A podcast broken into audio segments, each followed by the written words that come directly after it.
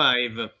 Ciao Michele, buonasera. Come Ciao ti... caro, come va? Come va? Grazie dell'invito, era un pezzo che non ci si vedeva. Sì, infatti, ci sei mancato. Um, uh, uh, tutti a... a piangere. No, no, sul serio, sul serio. Eh, fra l'altro si scusano anche tutti gli altri. Non so se qualcuno ci raggiungerà dopo. Stiamo passando un periodo lavorativo folle e siamo anche in fase di ristrutturazione qua col pub del lunedì sera. Quindi eh, siamo, abbiamo anche avuto un di... sera, se non sbaglio che è sempre, no, noi sempre, guarda, questo comunque sta diventando un problema. Eh. Allora, noi... il nome. esatto, stiamo pensando di fare rebranding perché, perché andiamo sempre, sempre in onda in giorni che non sono... Oppure venite, venite sul canale Liberi Oltre e fate il, il lunedì sera, come volete voi. Ci si può pensare. È un'offerta eh, di takeover, uh, takeover, no, merger, merger, merger without acquisition. Beh, possiamo fare delle partnership sicuramente. Eh beh, cioè, eh, qua ad allargare la sfera perché... Dimmi, sì, dimmi, sì. allora, cosa, cosa, qual allora, dunque, ti dicevo, abbiamo questo nuovo format che si chiama un drink su una birra su varia, a seconda di come ci gira, ed è su, diciamo, su un argomento, eh, diciamo che può essere un topic caldo della settimana o può essere, eh, o può essere qualcosa di, mm-hmm. più, di, più, di meno attuale. Nella fattispecie mi piace molto il fatto che tu sei super attivo su, su tutti i social e anche sul nostro gruppo discussione e eh, abbiamo avuto un paio di, eh, diciamo, di, diciamo, di discussioni, non direi proprio accese, però insomma di scambi con eh, un sacco di gente che diciamo ultimamente sembra essere eh, ritornato di moda per l'ennesima volta, fra l'altro. Mm.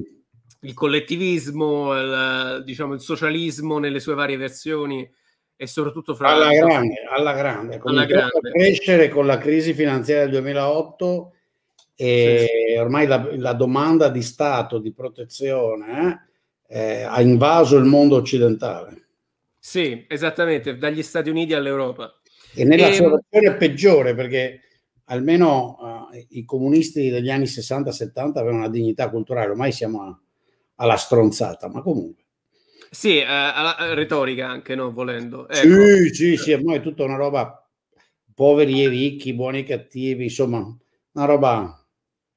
Allora, ci siamo, diciamo, ci siamo, ho visto un paio di scambi in live e, e, volevo parlarne con te, volevo parlare un po', volevo fare una piccola introduzione in cui ti volevo, volevo sentire la tua esperienza personale e volevo parlarti della mia esperienza personale, ma senza annoiare chi ci sta seguendo, poi daremo il link a chiunque ci stia seguendo per entrare in live se si vuole fare uno scambio di opinioni con noi, soprattutto con Boldrin. Io diciamo eh, commenterò in maniera molto più ignorante.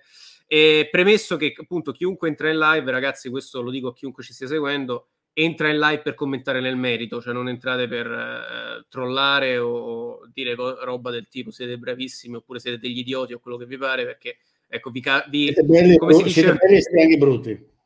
Esatto, come dicevamo negli anni 90, vi calcio rotiamo via alla Chuck Norris dalla live in men che non si dica. No, ecco, ti dicevo, allora, in realtà credo di avere io un bias di percezione, Michele, perché mh, allora, innanzitutto ti dico che da adolescente ovviamente io simpatizzavo per certe idee, cioè come ah, ti... Eh, appunto, è per questo che mi interessava molto la conversazione con te, nel senso che io da piccolo, eh, io vengo da una famiglia tradizionalmente più di sinistra che di destra sicuramente, eh, da piccolo ho letto il manifesto del Partito Comunista, le estratti del capitale, più altra roba anche più estrema, tipo la lunga estate dell'anarchia, insomma roba interessante. Ehm, e, e sono, ero, ero uh, in fissa ovviamente con Che Guevara come tutti gli adolescenti degli anni 90, poster brandizzato in camera, eccetera, eccetera, però ho letto anche varia roba, ehm, diciamo vari racconti sulle sue peregrinazioni in motocicletta, la rivoluzione cubana, eccetera, eccetera. Ero molto appassionato. Ehm, ti dicevo poi cosa è successo. Allora, ehm, penso di aver fatto un percorso che hanno fatto molti poi, non è assolutamente nulla di originale, ma quello che è successo è che eh, ho cominciato a uscire di casa. Ho cominciato a uscire di casa, ho cominciato a vedere come girava il mondo e ho cominciato un po' a rendermi conto di tante cose. E, e ci sono due, in particolare due punti che vorrei, che vorrei raccontarti e poi vorrei sentire invece il tuo di percorso. I, i, I, punti che vorrei raccontarti sono uno, diciamo, fattuale e uno più di esperienza personale. il, il, punto fattuale su, su cui penso che grosso modo tu converrai è il fatto che se uno va a vedere i dati di crescita economica ma anche gli indici di benessere proprio della popolazione, proprio in termini di tutti gli indici che abbiamo per quantificare la felicità delle persone e il benessere delle persone. Fermo restando che sono consapevolissimo di essere ignorante in materia, che ci sono 10.000 indici economici e che c'è anche un grosso dibattito accademico su questo, va bene. Eh, per qualche motivo andavano sempre tutti meglio nei paesi in cui il famigerato e perfido capitalismo tutto sommato era diciamo, il sistema economico di riferimento. E in 100 paesi a tutte le più diverse latitudini con tutti i più diversi background culturali dove eh, c'era il non so se è una definizione corretta ma insomma il socialismo economico cioè nel senso il fatto che lo Stato controllasse eh, diciamo l'economia in maniera più o meno maggiore la gente stava, ma- stava peggio economicamente ed era anche più infelice. Allora, come si spiega? Eh, allora, la, la, domanda mi è cominciata a sorgere, come si spiega questa discrepanza e soprattutto se andava tutto così bene, perché questi regimi poi sono crollati uno dopo l'altro e dove non sono crollati si sono adattati al libero mercato. E poi la seconda, doma- la seconda esperienza... Era parte, questa hai risposto da solo, andava tutto malissimo, c'era propaganda falsa, a cui abbiamo creduto anche noi. Io a quella della Russia ecco, a me, a me hanno sempre fatto impressioni Che Guevara degli anni 90, a quella della Russia non ho mai creduto. A Cuba e Che Guevara ho smesso di credere rapidissimamente, ho creduto per un po', forse l'unica a cui ho creduto un po', ma terza e quarta liceo è stata la Cina. Uh, e poi sì, poi forse sono diventato socialdemocratico, ecco, mettiamola così. Uh, che negli anni 90 pensaste ancora che Castro e la Cuba fossero socialismo che meritava la pena seguire, insomma, mi sembra veramente sorprendente, perché lì le informazioni c'erano sul fatto che è un disastro. Sì, ero, avevo anche 14 anni, eh, cioè nel senso Sì, sì, no, capisco, sì, sì, ma 14 anni probabilmente ci sono le, le, le foto. Eh, Guevara era certamente fotogenico e anche fedele, quindi non... Sì, e, poi e, e Aprendemos a Quererte eh, prende, prende, prende l'adolescente.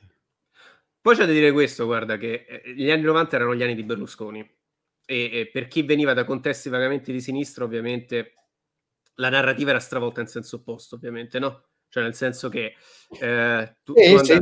sì, sì. Ma su questo, visto che chiedevi, c'era un po' un'analogia, solo che era tutto molto diverso, c'era un po' un'analogia con la situazione in cui sono cresciuto io, l'Italia degli anni 60 era democristiana, era effettivamente molto arretrata, i salari erano molto bassi, eh, questi sono, si veniva dai due decenni di grande accumulazione di, e di produttività in crescita senza parallelo aumento dei salari e quindi la, la, la, la questo tipo di problematiche se venivi come venivo io da un ambiente molto proletario si sentiva. Io al contrario di tu vengo da un ambiente totalmente democristiano.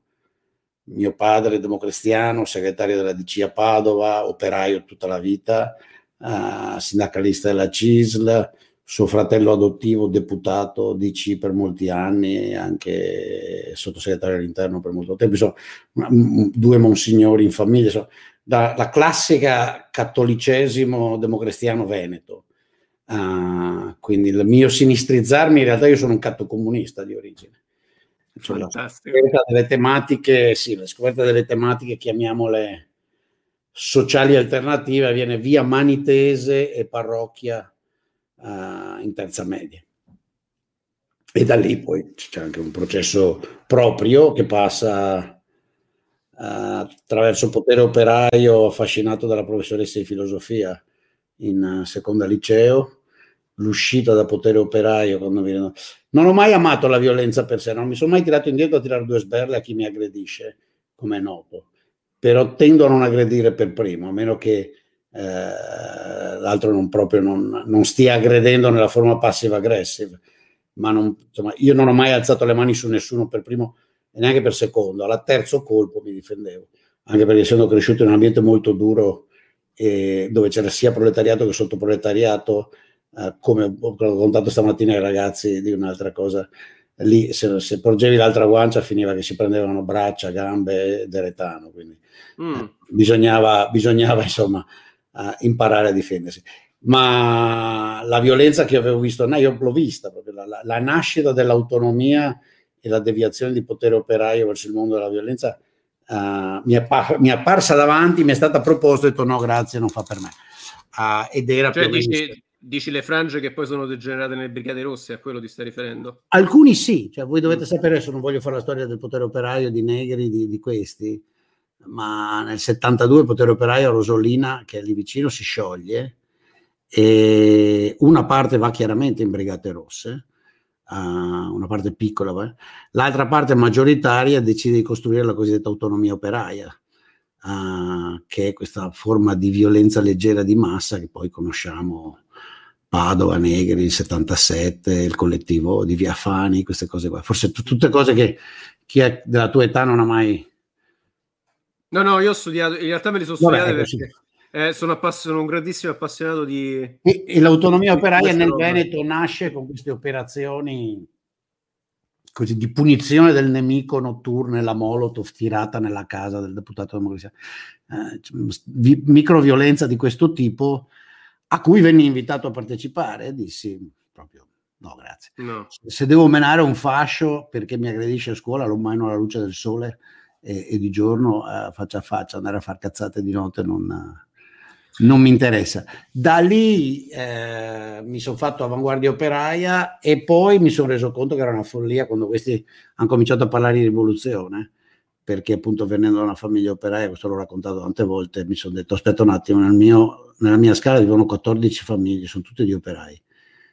L'unico che vuole fare la rivoluzione sono io, mi menano a sangue, che cazzo volete fare?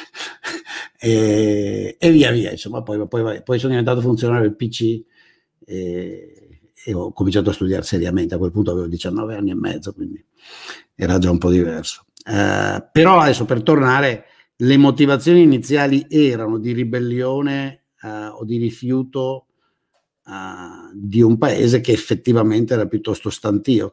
Purtroppo l'unica alternativa di massa offerta era questa di questi sogni comunistici rivoluzionari. Uh-huh. Um... Ah, guarda, è interessante questo che mi dici perché il mio background in realtà è appunto abbastanza diverso, ma in realtà um, diciamo da una parte probabilmente un pelo meno privilegiato, dall'altra molto più privilegiato. Ti spiego. Allora, innanzitutto la dicotomia che c'era in quegli anni un po' la capisco già di più. La, la, dicotomia che si sta profilando in questi anni e negli anni in cui ero adolescente io la vedo molto fittizia, la vedo come una scusa per fare casino più, cioè questo, questa di, eterna diatriba comunisti fascisti, che non so se, se, se mi Sì, poi purtroppo in Italia tutto si è incancrenito sul comunisti fascisti che già negli anni 70 era un po' riduttivo e stantio, però insomma c'erano i fascisti e c'erano i comunisti che volevano fare il comunismo. Sì. Dopo è diventato un gioco, un gioco pericoloso, folle, dannoso, però privo di senso. Ecco, io sono invece figlio allora, mio padre ha lavorato in banca, era la banca pubblica, all'epoca la BNL tutta la vita, e mia madre invece insegnava italiano e latino, quindi diciamo due dipendenti pubblici, però benestanti per carità, cioè non posso dire che eravamo dei poveracci, eravamo il tipico ceto medio degli anni 90. Ma infatti tu sei il classico comunista da salotto. Esattamente, esattamente. Liberale allora, no, aspetta, ma è, è, il, seguito, il, seguito, della storia è ancora meglio. cosa è successo dopo? Allora, io mi sono iscritto a medicina. Ehm... Non vorrei che ride di gusto. no, no, va bene, ci sta. Eh, mi sono iscritto a medicina ehm, e poi ho cominciato a lavorare a medicina, nel senso che ho fatto l'interno eh, a, all'ospedale pubblico, appunto, poi mi sono preso la specializzazione all'ospedale pubblico e ho cominciato a vedere una serie di cose che cozzavano radicalmente con la narrativa del ah, il libero mercato ha creato tutto questo, perché comunque l'Italia è un paese in cui il settore pubblico è molto è abbastanza importante, pervasivo direi, in tante man- sue manifestazioni e, um, e diciamo è, è um, estremamente mal gestito sotto tanti aspetti. E allora quello che ho cominciato a vedere è gente che aveva, um, aveva poca voglia di lavorare, nepotismi, raccomandazioni, um, tut- diciamo, qualsiasi forma di corruzione in senso lato che ho visto, che potevo vedere. E um, la cosa che ovviamente non è che tutto il pubblico è così sia chiaro, però ho, visto, ho visto parecchi esempi da questo punto di vista. E la cosa che appunto cozzava con la mia narrativa era proprio questa, e dicevo, ma scusa, ma se è il capitalismo la radice di tutti i mali, perché il pubblico è gestito così? Cioè, perché ci sono tutte queste problematiche? Allora, qua ho cominciato, diciamo, hanno cominciato a insegnarmi, a insegnarmi altri dubbi, nel senso che poi l'altra problematica qual era? Che um, ovviamente c'è anche un problema di mentalità locale che non si può, diciamo, non si può ignorare, nel senso che in Italia le cose sono gestite. Male, zona, posso chiederti a che zona del paese vieni, così per curiosità? Romano, io sono romanissimo. Ah sì, l'accento te lo rivelavo, quindi sempre stato romano, ok? Sì, sì, sì, sì, sempre stato romano. E poi appunto ho cominciato a viaggiare, perché per esempio un'altra cosa che era assolutamente, cioè ho cominciato ad analizzare le mie contraddizioni. Un'altra cosa era che gli Stati Uniti erano il male assoluto, però io ero cresciuto a pane e film americani. Dopodiché vado Questa a fare una, caratteristica di tutti. Questo era vero, mi ricordo anche in FGC, macchina magari opera, ma in FGC in particolare. Io mi ricordo, ho cominciato ad andare alla direzione nazionale della FGC, che era Via della Vite. È presente Via della Vite? Vicino a Borgognona, no? Via mm. Frattina, Borgognona, Via della Vite eh, in un bel posto. E c'erano questi, erano tutti American Dreaming, Adornato, Veltroni, D'Alema, uh, Vitali, Borgna. Borgna si faceva delle pipe su Hemingway, Folk, ma tutti, tutti. Era una cosa, uh, tutti molto middle upper class. Uh, ed era, io lo trovavo affascinante questa, l'America era tutto il male per la cultura, vogliamo tutti fare gli americani. Beltroni poi ne, è diventato quasi una roba comica, è uno che vorrebbe essere nato qua, a St. Louis, e, e, e vorrebbe girare con i, con i jeans di, di, di, Bruce Springsteen, ma insomma. Um, ma sai, lascia che ti dica una cosa, il problema è che a livelli popolari il tutto è impostato in questa maniera assurda, capitalismo, Stato, uh, socialismo, fascismo, che rende impossibile la discussione per persone intelligenti. Siccome mi sembra una persona intelligente, francamente, le persone intelligenti a un certo punto o veramente o sono in malafede e dicono vabbè, io a vendere sta paccottaglia ci faccio la carriera politica e quindi recito la parte. Secondo me ce n'è più di uno, tanto per capirsi, ok? C'è qualcosa che va su e giù nel video o è il mio? Credo sia il tuo, il mio è perfetto. Ah, il mio, il mio. E, oppure è un livello di discussione per persone francamente con capacità cognitiva e cultura limitata, perché non si può impostare la discussione socialismo a libero mercato in quella forma 0-1, è perfettamente privo di senso.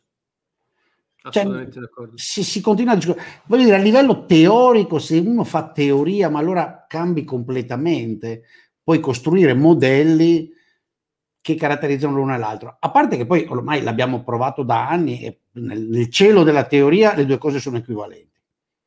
La perfetta concorrenza eh, implica il socialismo, il socialismo implica la perfetta concorrenza. Primo, secondo teorema del welfare. Ma siccome sono perfettamente delle pipe, no, che vanno bene per il teorico, perché così c'è un punto di riferimento, unità di misura, il modello ideale poi dobbiamo ragionare concretamente su cosa fare in Italia o in Inghilterra, in Spagna o in America. No, si tratta di ragionare su, sull'evidenza. Quindi io davvero quando dico, non lo dico per, per, per snobismo, per, per, farmi un tono che io gli ismi non li sopporto, quando mi danno il liberista mi girano le balle. Cioè, posso avere anche una concordanza nelle mie valutazioni nel momento dell'80%, metti, col tipico liberista, ma è puro caso nel senso che se le cose cambiano io cambio opinione, mentre il tipico liberista o comunista o socialista, un tipico ismo rimane fermo lì. Spingono un'agenda. E mi ripete, e mi ripete. Spingono dei sermoni, non l'ho mai capiti, devo dire. Cioè, tu, per esempio, li hai capiti questi qua, la Emanuele Felice che, che viene in spunta, che adesso ha scoperto lo Stato imprenditore che deve fare tutto in un paese come l'Italia, con gli arcuri che distruggono il paese.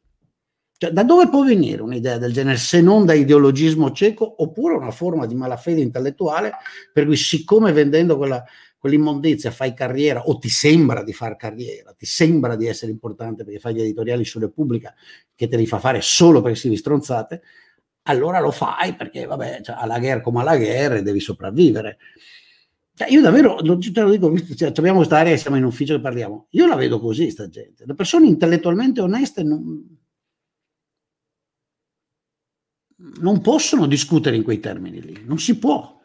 Sì, eh, ti dicevo, sono un po' cascato dal pero, però vedendo quanto è tornato di moda anche diciamo, tra le giovani generazioni, nel senso che io lo so che per te e per chiunque ci stia guardando io vengo annoverato fra i giovani, soprattutto perché questa impresa del pub del lunedì sera è di ragazzi che sono tutti under 30, ma io purtroppo fra loro sono l'outsider, no? E, um, dopo diversi... fa, posso dire, non mi sembra, sì, sono under 30, ma sono over 25. No, non tutti, no, anzi, ah, la maggior parte, eh, allora, parte allora c'è qualcuno under... giovane per davvero. No, allora, la stragrande maggioranza del pub non rientra fra, fra, le categorie di quelli che sostengono, cioè delle, di quelli, dei collaboratori del pub non rientra fra le categorie di quelli che sostengono, che vogliono riportare in auge il socialismo. Ecco, però nel gruppo discussione ci sono due o tre avvelenati di quelli seri, no? Allora sono un po' cascato dal pero, poi però mi sono anche detto, la, va, in realtà a quell'età va anche bene, nel senso, scusami, eh, ma te adesso prenderesti te stesso, a, a, appunto, come dicevo, a 14 anni, 15 anni e ti insulteresti da solo su Facebook per quello pens- che pensavi? Probabilmente non lo faresti perché comunque ci sta anche, no? E, ehm, è utopico poi, no? Il discorso del socialismo, del, diciamo, dell'essere tutti uguali, è, è lì che poi fa leva e, e, e va bene così. Eh, diciamo, la, la, cosa che mi lascia perplesso, come dici te, è, ehm, e secondo me, è, è, ed è qui che nel dibattito pubblico, secondo me, si è sempre spinto un po' sul tasto sbagliato, a cominciare mm. da Berlusconi, ripeto, non è che lo cito come, come esempio virtuoso, però ogni volta che si parla di comunismo, allora la gente dice, ah, allora tornate in Russia che hanno fatto 100 milioni di morti, allora la crisi ucraina, allora questo, allora quest'altro che sono obiezioni vere, però si spinge pochissimo, a mio avviso, soprattutto a scuola, ma anche in altri contesti, sul perché certe idee siano ontologicamente sbagliate. E ripeto, qua non ne sto dicendo... ontologicamente sbagliate. Eh, cioè, allora, è... mi parli difficile. Allora, era, questo, era proprio questo che ti volevo, cioè su cui volevo la tua opinione, su cui volevo sentire, perché te chiaramente ne sai più di me. Però ecco, ehm, che cos'è del marxismo e del socialismo, cioè delle ideologie tu cur che vanno bene, a parte che, che, non va bene, a parte che c'è un discorso, a mio avviso, proprio di ideologia che non va bene, come dicevi te prima. Tant'è vero che in, nella stragrande maggioranza dei, dei, paesi oggi ci sono dei sistemi misti, addirittura negli Stati Uniti c'è una parte di pubblico, no? Addirittura Ma, c'è una parte di pubblico enorme, ragazzi. Ah, appunto, un'idea, un'idea, c'è un'idea mitica degli Stati Uniti, io continuo a ripetere, cioè, esatto. dire, per carità, non è la, il carrozzone folle italiano, ma insomma, eh, anche se tu alla spesa pubblica italiana togli 10-12 punti di prodotto interno lordo, guarda che rimane comunque un, la spesa pubblica da sola un terzo del PIL. Ecco, la differenza qual è? Che ne, e si vede che negli Stati Uniti il numero di imprese che forniscono servizi, beni e servizi, scusate, c'è, eh, purtroppo qui niente, il mio telefono è collegato al, al PC, quando sono al PC eh, parte perché arriva, arriva spam. E allora, la grande differenza con l'Italia in realtà non è tanto nella, nella parte spesa pubblica e welfare state. Ci sono delle differenze, in particolare la sanità e le pensioni, ma per il resto, ecco, una volta che togli sanità e pensioni da un lato e aggiungi esercito dall'altro, eh, hai fatto la mappa. La grande differenza è che eh, con un certo numero di eccezioni, che so, Amtrak, uh, e, e, altre imprese di servizi locali, ma lo Stato, il settore pubblico americano non cerca di gestire l'economia.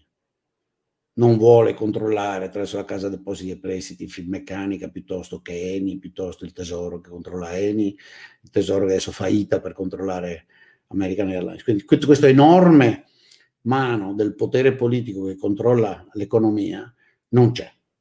E questo fa una grande differenza e non a caso il sistema economico funzionano meglio, ma è proprio plateale. Uh, questa è la grande, la grande differenza. Poi c'è un sistema burocratico decisamente costruito su principi di diritto amministrativo molto diversi, non francesi, eh, molto di common law, e quindi è tutto estremamente più facile, il potere burocratico è minore. Ma basta poi, dopodiché la, la, spesa pubblica, lo Stato che interviene, cioè il 75% dei ragazzi americani vanno in un'università pubblica, l'85% o quasi il 90% va in una scuola media o media superiore pubblica. Uh, anche la spesa pubblica sanitaria, nonostante non esista un servizio sociale, un servizio sanitario nazionale, è comunque il 9% del PIL. Io fra sei mesi sono totalmente assicurato da Medicare, chi ha redditi inferiori ai 90.000 dollari per nucleo familiare, 90.000 per nucleo familiare, è assicurato da Medicaid. Uh, tutti i veterani, e qua purtroppo questi sono in guerra ogni due per due, aspetto peggiore di questo paese, uh, uh, tutti i veterani sono milioni, sono completamente assicurati loro e le loro famiglie per l'intera vita, questi to- che la maggioranza di questi a 30 si congeda eh, e poi vive fino a 80, uh, dalla Veteran Administration. Tutta sta roba messa insieme fa il 9% del PIL, che è esattamente quello che l'Italia spende in sanità. Quindi sì, è un'idea mitica, cioè non, non esiste sta roba di cui la gente parla, è per quello che questi dibattiti non hanno senso, capisci? Perché sono dibattiti teorici, ma allora se fai dei dibattiti teorici devi avere l'eleganza di farli a livello teorico adeguato e utilizzando i criteri filosofici, metodologici, matematici adeguati, ma questo non avviene. È tutto un scambiarsi insulti su ci sono i poveri, i porchi ricchi. Eh. Sì, esatto. Non cioè... nessuna parte, capito? Cioè, a 15 anni è comprensibile, a 25 no. Sono, sono assolutamente d'accordo, cioè, è, ed è lì che mi, diciamo, mi stupisce un po', nel senso che appunto, cioè, in realtà, io adesso ti sto parlando della gente che segue il nostro gruppo di discussione, ma lo vedo anche a livello di dibattito pubblico, appunto, cioè rimango stupito da quanta gente imposta il dibattito in questo modo e quanta gente ancora non abbia capito che... Eh, ti faccio un esempio, per esempio, ce l'abbiamo visto con quest'ultimo governo in Italia proprio. Cioè, io ripeto, di economia non capisco nulla, però è incredibile come la gente pensi che eh, ridistribuendo ricchezza si crei ricchezza, mentre invece non, non creando i fondamentali. È. Ma questi però, ecco, allora, guarda, su questo bisogna essere ancora più scientifici, cioè, occorre capire che alcuni miti sulla ricchezza è, eh, ci si metterà dei secoli a sradicarli non è neanche ovvio che verranno mai sradicati.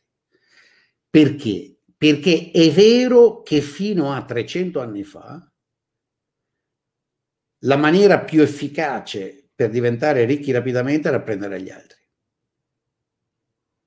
Esatto, certo, chiaramente, sistemi feudali, no? ok? Uh, ed è vero che fino a 500 anni fa, e quindi per i circa 15.000 anni precedenti, la distribuzione del potere della ricchezza era molto più ineguale di quello che è adesso e consisteva nel fatto che c'erano pochi, un 1% circa, un 2%, che controllavano quasi tutte le risorse e controllavano anche il potere politico e che esercitavano, che accumulavano ricchezza imponendo agli altri lo, obblighi lavorativi, tassazione, eccetera, eccetera, uh, di vario tipo, no? fossero le gabelle, fosse proprio la servitù feudale, fosse prima lo schiavismo, fosse quello che vuoi tu, uh, in una forma o nell'altra c'era questo meccanismo no? in cui ti arricchivi appro- più che altro appropriandoti più che inventare. Certo, poi c'erano quelli che progresso tecnologico è avvenuto anche allora, c'erano anche quelli che investivano, ma la figura, chiamiamola così, dell'imprenditore era scarsa. E quando cominciò a apparire, cominciò a apparire la forma del mercante. E il mercante, se tutta la vita tu hai fatto, tanto per capirsi, il contadino, è una figura obiettivamente odiosa. Io vengo da una famiglia appunto un background contadino e i miei tutti, dal lato di mio padre, dal lato di mia madre, dal lato di... odiano i mercanti, istintivamente perché? Perché il mercante è quello che fa questa cosa strana che si arricchisce comprando da te, che hai tanto, hai prodotto tanto per caso non riesci a piazzarlo, quindi comprando basso, per poi andare lì dove la roba che hai tu manca e venderlo a un prezzo alto. Quindi, storicamente il mercante è così si arricchisce. Sono riuscito a graffiarmi il naso, sì. Um, e quindi questo all'occhio del contadino, e lo vedi nel 400, nel 300, nel è odioso, no? lo si associa all'ebreo che fa i soldi dal niente, no? il banchiere. Cioè. Eh, come dire, antropologicamente, capisci Giulio, è comprensibile, no? Sì. Um... E quindi è comprensibile che ti si crei l'idea, potrei arricchirmi anch'io portando via quello stronzo, quello che in realtà mi ha portato via lui comprandomi la roba a buon mercato. E io credo che questa cosa, che è profonda perché è millenaria, sia difficile da, da, da, da superare in una società in cui in realtà si diventa ricchi non mer- tanto mercanteggiando, ma producendo, inventando, creando e avendo anche culo, eh, sia chiaro, però fondamentalmente producendo oggetti. Sì, um, sicuramente. Io ti volevo fare una domanda da questo punto di vista, però, appunto, che allora, tu hai detto adesso una cosa interessante, cioè che ci vorranno secoli per sradicare questa concezione. Mm. Um,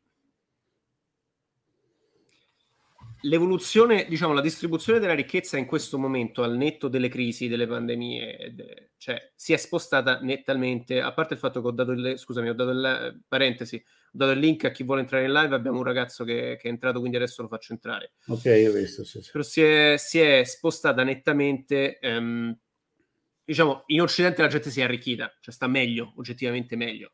Sì, Quindi, non c'è dubbio alcuno, cioè, mi sembra difficile sostenere, no? Esatto. Allora, là la domanda sorge spontanea, cioè come mai ancora c'è gente che ha questo tipo di retoriche? Quando... Perché c'è della gente ricchissima, che come non è mai esistita. Però questo mi insegni te, faceva già il, questo già lo diceva Marx, nel senso Marx in realtà non diceva togli la casa al contadino, togli la casa a quello che ne ha 14, 15. No, Marx diceva una cosa diversa, cioè io su questo sono molto marxista, nel senso che me lo sono studiato veramente bene infatti Adriano e io facciamo, abbiamo fatto un po' di lezioni di marxismo, bisogna continuare fare. Marx era uno che aveva deciso che aveva davvero capito le regole della storia. Cioè, Marx era un hegeliano incazzato che avendo letto Darwin e un po' di roba di economia aveva detto, e eh, cazzo, io qua ho scoperto la legge della storia. E lui riteneva che l'evoluzione, lui parla sempre dell'evoluzione delle forze produttive Lui non vuole la redistribuzione, Marx non vuole la redistribuzione. Marx non è, infatti la redistribuzione è un'idea socialdemocratica, è Buzz Godelsberg, eh, capisci? È un'idea fabiana se vuoi, ma è, una, è, è, l'idea contro cui lui si scaglia. E questo, okay. questo, tutti i nostri, giova, questa gioventù è completamente confusa, si fanno le pippe su Marx, ma non hanno mai letto. In realtà loro sono dei fabiani, fabianisti, insomma si dice in Italia, Fabian Society, ok? Dei laboristi inglesi al più o svedesi, vogliono redistribuzione. Mm-hmm. Lasciamo stare che poi la forma in cui la vogliono facciano ridere i reddito di cittadinanza di Di Maio, di Mimmo Parisi, cioè queste stronzate folli, no? O pensano che fanno la distribuzione col cashback bonus o con, o con la, l'eco bonus 110% che le distribuisce dai poveri ai ricchi. Ma eh, adesso lasciamo stare le, le, le scemenze italiane di come viene fatto. In realtà loro vogliono le distribuzioni. Marx, Engels, Lenin non vogliono la distribuzione, vogliono la pianificazione economica, vogliono il superamento della forma privata della proprietà, vogliono uh, una roba che secondo loro è scientifica e che è il destino dell'evoluzione delle forze produttive, in cui ci riappropriamo, nel linguaggio loro, della proprietà dei beni capitali e li condividiamo collettivamente. Come cazzo si faccia non lo dicono mai. Perché, e questo ah, io è, fare il comunista quando ho imparato come funziona il petrochimico. Questo, ecco, invece questo, questo, qui ho una nota proprio pro, semi-professionale, nel senso io sono un grande appassionato di psicologia, perché secondo me una, la più grossa fallacia proprio di Marx è quella di è aver formulato le sue teorie in un periodo in cui la psicologia non esisteva e quindi lui traspone un fattore fondamentale. Per esempio, questa è un'altra cosa della, della teoria di Marx che ho, ho, ho rielaborato negli anni che pre, penso sia sbagliata. Um, adesso cioè che lui per esempio sostiene che queste diseguaglianze siano un processo, un costrutto umano e non siano un... Cro- cioè questo sì, certo, lui è assolutamente del... convinto, beh, come erano praticamente tutti parecchi, che il nostro cervello è tabula rasa, che tutti hanno eh, le stesse che... capacità e che quindi la diseguaglianza è totalmente sistemica. Questo Dunque, è un flow enorme. Qualcuno per caso fa il capitalista e dati i rapporti di produzione, dati quelli che adesso in età moderna chiameremo i diritti di proprietà, i property rights, si appropria di parte del lavoro altrui. E quindi lui dice per superare sta roba, che tra l'altro è inefficiente, e nota che lui proprio dice a un certo punto bloccherà lo sviluppo delle forze produttive, porterà alla catastrofe, impedirà lo sviluppo economico, bisogna passare al socialismo. Ah, ma, non, ma, Marx non è assolutamente nell'idea che bisogna tassare, ridistribuire, queste, queste lui le considera stronzate per socialdemocratici, che invece come me considerano anche utili dentro un certo limite. Cioè io non ho niente contro la tassazione fatta adeguatamente che ridistribuisce e che viene utilizzata per finanziare beni pubblici, anzi cioè, ho scritto sopra i papers, uh, anche alcuni di quelli buoni, quindi ti immagini. Uh, molti di questi che si dichiarano marxisti, poverini, non hanno capito.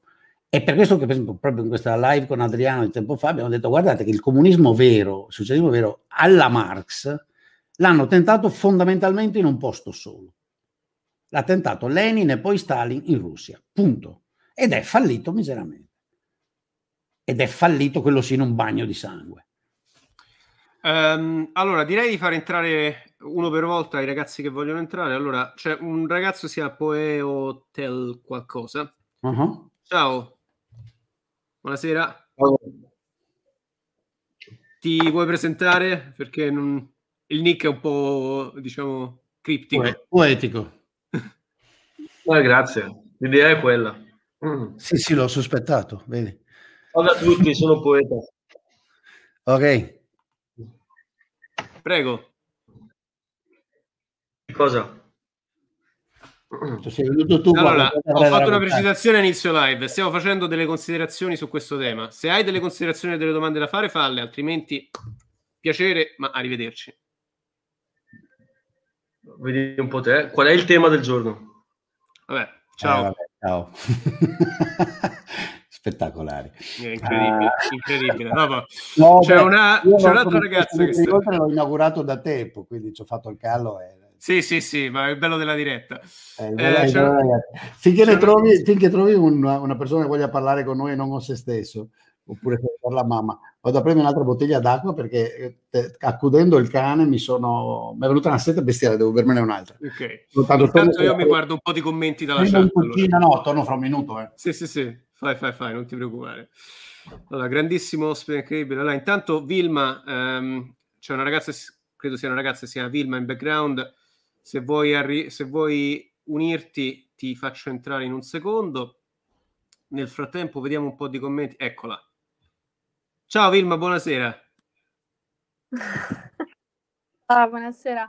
No, in realtà non avevo da fare nessun tipo di domanda, ma volevo complimentarmi, insomma, perché ehm, vengo da, da due genitori che erano dis- dissidenti contro il regime comunista in Albania e secondo me parlare di questo tema è importante anche perché uh, spesso quello che sento dire da ragazzi della nostra età in Italia è uh, che insomma quando io um, parlo di libertà e cose del genere mi dicono eh ma tu sei un po' fissata perché vieni da, vieni da quel contesto quindi è importante dire che, che il rischio c'è sempre no? di, di queste derive questo mi interessa tantissimo in realtà perché um, in realtà era esattamente, non mi ricordo se era la conversazione che stavamo avendo con Michele proprio nel gruppo discussione nostro, ma se non era quella era un'altra.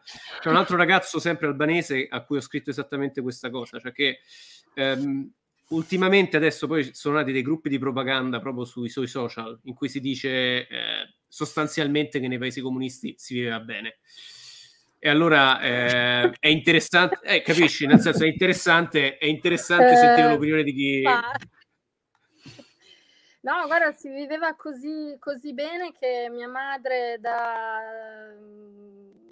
da che lavorava al Ministero dell'Istruzione, mio padre eh, da che era manager, eh, sono diventati uno un muratore e l'altra una donna delle pulizie.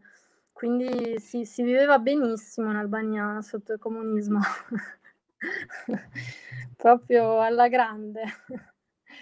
No, e mhmm, a parte gli scherzi, secondo me queste, mhmm, insomma, è importante che ne parliamo perché um, le conseguenze vanno al di là di una sola generazione, no?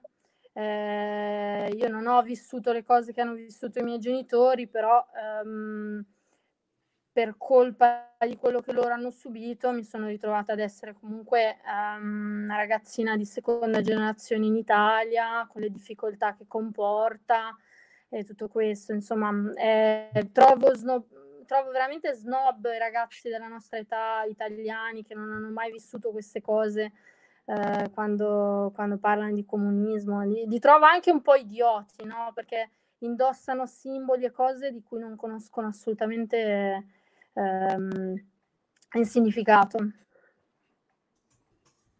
Mi interessava una cosa che stava dicendo Michele da questo punto di vista, perché ehm, Uh, credo di, eh, diciamo, credo che credo forse probabilmente di, aver, di, di, averla capita male o di averla capita male diciamo quando l'ho studiata. Cioè tu stavi dicendo che Lenin e Marx sono stati eh, scusa Lenin e Stalin sono stati quelli in cui diciamo sono stati reg- i regimi di Lenin e Stalin sono stati quelli in cui si è tentata la vera applicazione del comunismo infatti sono del marxismo. Anzi, correttamente del socialismo perché il buon Marx faceva un'attenta distinzione diceva ci sarà quando le forze produttive sono vive, c'era una fase socialista in cui dovremmo mantenere in piedi una struttura statale, la quale a nome di tutti controllerà i mezzi di produzione, programmerà, eccetera, trattando tutti uguali. Quindi questo è quello che uh, Lenin uh, e Stalin hanno cercato di fare, almeno a parole. No? Tecnicamente, tecnicamente i paesi comunisti non sono mai esistiti, nel senso che... Il comunismo è mai esistito, il comunismo è una favola bellissima dove ci vogliamo tutti bene, facciamo tutte le cose meravigliose è il paradiso dell'Eden, l'anarchia, una, una figata tremenda, ma una, una roba da, da, da, oppio pesante. Uh, invece il socialismo, che è quello realizzato, è una tragedia perché, perché, perché viola proprio delle leggi della natura umana, che sono quelle sulla proprietà privata, sugli incentivi, che la gente lavora quando c'è un incentivo, che non siamo tutti uguali e che occorre accettare la diseguaglianza si può cercare di costruire meccanismi che eh, non escludono nessuno e che favoriscano chi è capace e svantaggiato, ma non possiamo uh, non accettare la giocata. Poi, dopodiché, possiamo prendere un'altra posizione, sono più coerenti, oggi va molto di moda in certo mondo anche americano accademico, la, ne, l'idea di negare la, la meritocrazia. Ora, infatti la meritocrazia non è un valore, sono d'accordo, non c'è nulla di religioso sul fatto, sull'idea del merito poi merito sai, va coniugato concretamente, no? Uh, è semplicemente un metodo efficiente di allocazione delle risorse. Tutto là. Non è, io su questo sono pragmatico, cioè non me ne frega niente della meritocrazia. Noto che gli umani, guarda caso, sono abituati alla meritocrazia, la adorano la meritocrazia, impazziscono per la meritocrazia laddove ha a che fare con l'abilità fisica. E questo perché? Perché vengono da decine di migliaia di anni da animali della foresta, eccetera, eccetera, e all'idea della supremazia fisica si entusiasmano. Quindi gli umani non hanno nulla contro i miliardi di Messi, Maradona, Ronaldo, Ibrahimovic. Perché? Lo sport è ultra meritocratico. E non abbiamo nulla in contro il fatto che i divi dello sport siano ricchissimi, ma veramente ricchissimi. Perché? Perché abbiamo nulla contro i miliardi di, di Messi o le centinaia di milioni di Messi e abbiamo tutto contro le centinaia di milioni di Marchionne? Perché anche... adoriamo i miliardi del rapper e non quelli di Giulio Anichini? Che non ce l'ha, fra l'altro. Eh, attenzione. o, o di Vilma, che li farà. No, ma guarda che è una domanda seria. Cioè, perché in realtà nelle cose primordiali gli umani, tutti gli umani di sinistra, di destra, di sopra, di sotto, sono follemente meritocratici, fin troppo, tanto che idolatrano questi, no? Cioè, la, la, la, gente impazzisce per il cantante, per il suonatore, per l'attore, per l'attrice, per il giocatore di pallacanestro, di football, sì o no? Cioè, li, li trasforma in semidei, è più che meritocrazia. Eppure invece, eh, se sei Steve Jobs, sei uno stronzo. Boh. Guai. che poi appunto è, è, interessantissima la storia proprio anche tecnologica dell'Unione Sovietica. Lo sai, tempo fa, una, una, un altro aneddoto che ti volevo raccontare, poi c'è Joylon che conosciamo bene del Comitato Vento Tennis che faccio entrare in un secondo. Un breve aneddoto che ti volevo raccontare è che anni fa eh, ho ho rimediato praticamente alcuni atlanti di neurochirurgia in PDF, alcuni libri atlanti di neurochirurgia in PDF. Per puro caso me ne è capitato fra le mani uno russo. E, ehm, eh, ti parlo del 2005-2006, una cosa del genere. E eh, la cosa che mi ha sconvolto aprendo quell'Atlante russo era quanto fossero dal punto di vista eh, proprio tecnico ancora molto arretrati. Ovviamente adesso in Russia ci sono dei centri di neurochirurgia d'eccellenza, ma quello era un Atlante divulgativo per studenti, per specializzanti in realtà. Ed erano estremamente arretrati. Se tu fai un paragone fra ehm, quasi qualsiasi, questa, questa, è una cosa che triggera per esempio la gente sui social da morire, però senza nulla togliere ai meriti che ha raggiunto l'Unione Sovietica per quanto riguarda l'ingegneria, la ricerca spaziale, eccetera, eccetera, ma se tu fai un paragone fra qualsiasi risultato raggiunto dall'Occidente e, quello, e quelli raggiunti dall'Unione Sovietica, fondamentalmente alla lunga vince sempre l'Occidente, nel senso che erano tecnologicamente più avanzati, più efficienti. Guarda il Tupolev e il Concorde, per esempio, no? E, e qui secondo me c'è un motivo ontologico, era quello che ti dicevo sull'ontologicamente sbagliato, c'è un motivo ontologico per cui questa cosa succede, è il fatto che la meritocrazia intesa come premiamo il talento l'iniziativa, le idee, ma anche la voglia di fare di alcuni viene completamente piallata in un contesto in cui ehm, tutti dobbiamo essere uguali nei nostri outcome, nei nostri risultati e nella nostra posizione sociale. E questo è un handicap, secondo me, l'handicap principale, secondo me, di questo tipo di teorie. Poi eh, faccio entrare... Sì, sì, ma è quello, quello che ho detto, cioè l'idea, non so Vilma come la veda, perché ha una connessione che va e viene, quindi non so nemmeno se ci sente. Ci senti? Eh, non sono certo che ci sente. C'è un po' credo di lag, che... credo. Sì, sì. Ah, senti. Sì, sì. Eh. sto ascoltando con attenzione. Ok, intanto faccio entrare Joel. Sì, un però, viste come, vedi, nella stessa che... maniera che prima ti sono, sono... Prego, prego. Ah no, forse ero, ero, mutato, adesso mi sentite? Sì, mm-hmm. allora c'è un po' di lag. Scusa Joelon, prima ris- finisce di rispondere Vilma e poi ti do la parola. Benvenuto intanto, scusami. Ciao, ciao, buonasera. Vai Vilma, scusami. C'è sempre un po' di lag. Aspendia- aspettiamo pazientemente. Vilma mi sa che ce la siamo persa. Ok, allora intanto facciamo, facciamo eh, parlare Joelon. No. Eccola. Sì, no, sì, no. Sì. Ecco, eh, ciao, eh, ciao Giulio, eh, mi, mi, fa piacere rivederti, ciao Michele. Uh, no, comunque volevo dire che è sempre molto... È un casino così, perché c'è, c'è un ritardo. Eh, credo che ci stiamo così sovrapponendo, vero? Eh, sì. È Bisogna che i collegamenti Vilma, si facciano connessioni buone, altrimenti... Vilma, prova a rientrare, ti metto un attimo fuori, facciamo parlare Joylon e poi rientri. Ecco, Ciao Joylon, sì, buonasera. Ecco, mentre, Ciao, buonasera, mi fa piacere essere di nuovo qui sul, sul podcast. E, ehm, ecco, seguivo prima la questione della, della ricchezza. Non so se appunto il, il, tema centrale di questa sera è proprio la, la, distribuzione o se ci siete poi capitati, perché non ho visto proprio dal, dal, esattamente dal primo minuto. Ma seguendo questa cosa della distribuzione di ricchezza, volevo chiedere eh, a Michele eh, appunto eh, la questione della, in realtà della diseguaglianza di consumi, cioè io ho sempre avuto l'idea che, che la diseguaglianza di consumo in realtà è un indicatore migliore delle, delle differ- differenze di uh, stili di vita e, e, che queste siano diminuite drasticamente nei decenni del, del, dell'era contemporanea. Non so se, se sbaglio qui poi tra un po' vi, vi lascio mm, magari... Oddio, quel poco che... Allora, state... Il problema vero è il seguente, eh, direi che no, nel senso che le, la, la, distribuzione, eh, le misure di disuguaglianza dei consumi non sono, sono sempre state più basse, la semplice ragione che però devi certo. stare fermo, eh, ragazzi. Quando si viene in rete bisogna stare seduti fermi in un posto, non muoversi continuamente. Scusatemi se faccio il paparino, ma uh, altrimenti è un casino. Uh, allora, uh, proprio i dati statistici, tra l'altro un, un, economista italiano ci ha lavorato parecchio, sta a Minnesota, si chiama Fabrizio Perri, lo considero un mio semi-studente, non è mai stato in realtà studente mio, ma era studente a Penn quando io ho considerato di andarci nel 96, ho fatto il professore un semestre.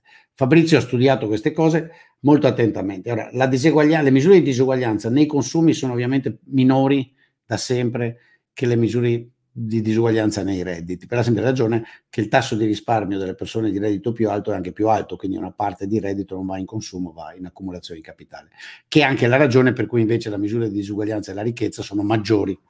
Di, quindi se misurate la disuguaglianza, la minima la trovate nei consumi, poi nel mezzo il reddito e il massimo la ricchezza.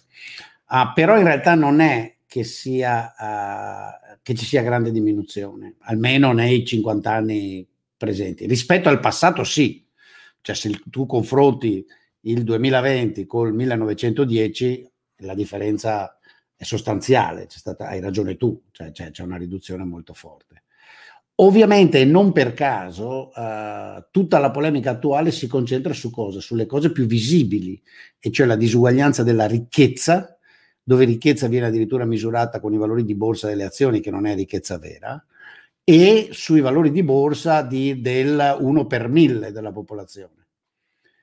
E ovviamente quei valori sono scioccanti perché fanno impressione, sono numeri molto grandi, però non vogliono durre niente, perché se anche se io esproprio Bezos e, e, e Buffett e Gates, insomma i primi 100 e redistribuisco tutto, non, non ho combinato niente.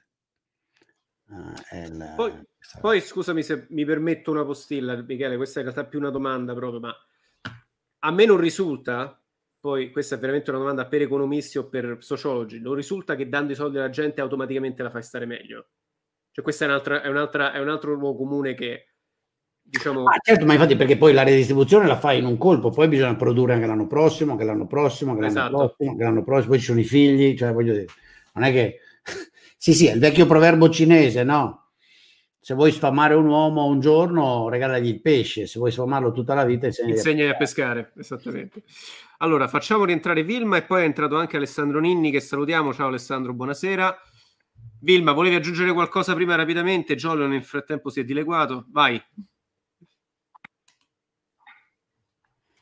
No, volevo dire che è sempre molto difficile mh, vendere mh, la libertà rispetto all'uguaglianza, perché comunque la libertà richiede responsabilità, no? E, e quindi questa, questa, bellissima favola dell'uguaglianza è, è più facile da, da vendere uh, che rispetto alla libertà. E quindi, vabbè, è un peccato perché molti non vogliono svegliarsi da questa favoletta. Poi è, è la cosa su cui, come dicevamo con Michele, fascismo, comunismo, nazismo alla fine facciamo più o meno il giro completo e, e si toccano come nella ben nota teoria del ferro di cavallo, nel senso che quando tu non sei libero sei anche non responsabile. È per questo che a tanta gente poi piacciono certe forme di governo, probabilmente. Eh, Alessandro, ciao, benvenuto. Sì, però, ehm... Scusa. Scusami, dimmi, dimmi. No, no, no, stavo solo per dire che ehm, mentre è accettato un po' più o meno da tutti, a meno che uno sia pazzo o appunto nazista, che il nazismo e il fascismo sono stati negativi, non è sempre la stessa cosa per il comunismo. E forse è un po' anche responsabilità nostra che veniamo da... Ma questa è una cosa italiana però, no, no, delle persone alla porta, vengo subito. Sì, sono... Immaginavo l'obiezione di Michele, ti dico, eh, hai ragione, hai ragione, è una cosa italiana perché in Italia comunismo è sinonimo di PC, che fondamentalmente è stato un partito, anche se è stato il più grande partito dell'Occidente, comunista dell'Occidente, è stato un partito che fondamentalmente ha navigato bene o male nelle acque della democrazia cristiana, almeno da un punto di vista, diciamo, di... Non sono mai stati alleati, ovviamente, sono stati fuori dal governo dal 48, però tutto sommato c'era un dialogo. E eh, ha preso i finanziamenti della Russia? Probabilmente sì.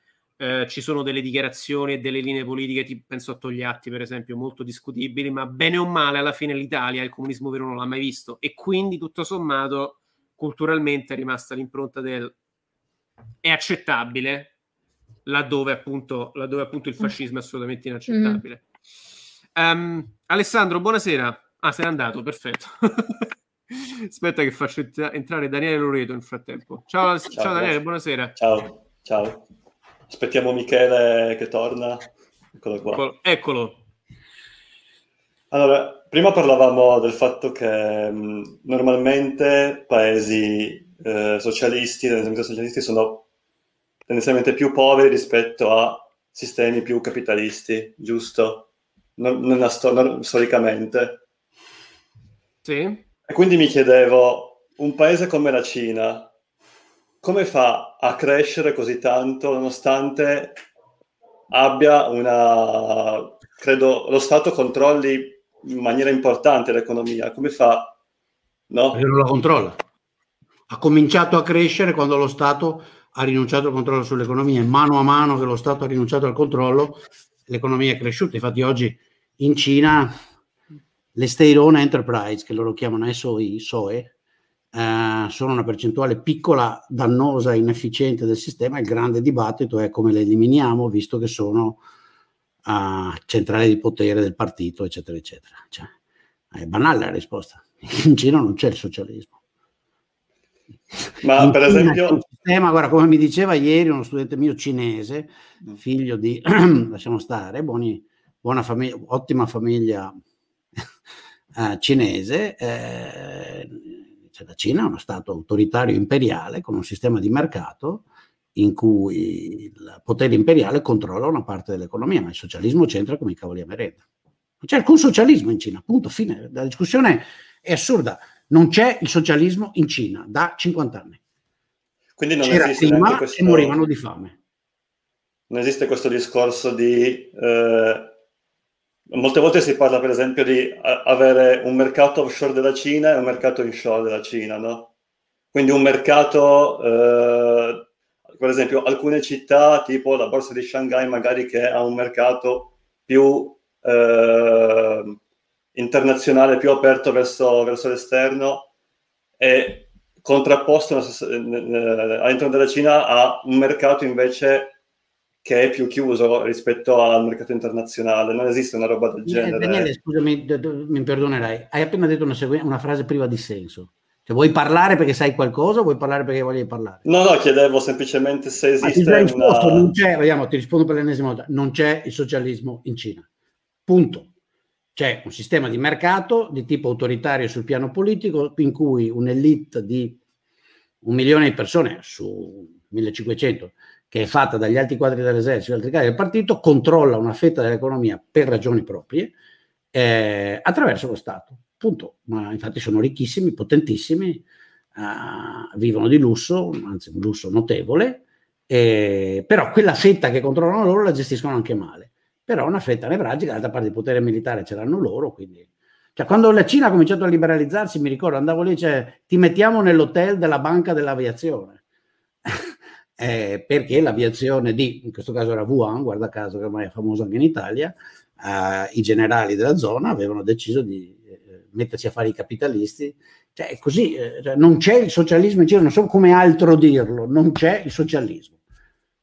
C'è un sistema autoritario, ma quella è un'altra questione. Cioè, anche il fascismo autoritario, i sistemi autoritari sono di, sono di vario tipo.